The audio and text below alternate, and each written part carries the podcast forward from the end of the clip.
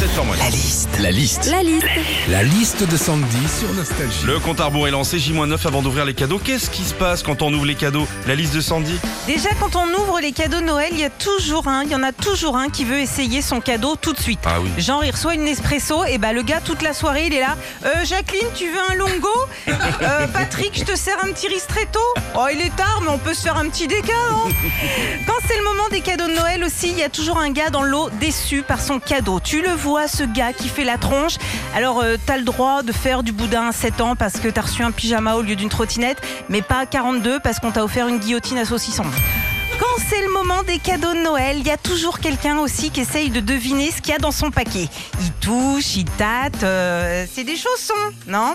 C'est une polaire Non? C'est une tondeuse à barbe Non? Bon, tu sais quoi, Jean-Jacques, on va te laisser chercher, nous on attaque le foie gras. Enfin, quand des cadeaux de Noël, des fois t'entends Oh les cons, ils ont laissé le prix. Alors toi, t'es là, tu te dis, oh, bah c'est pas grave, c'est l'intention qui compte. Puis là, tu regardes discretos quand même le prix et tu vois quand même que l'intention, elle coûte que 2,99€. Retrouvez Philippe et Sandy, 6h-9h, sur Nostalgie.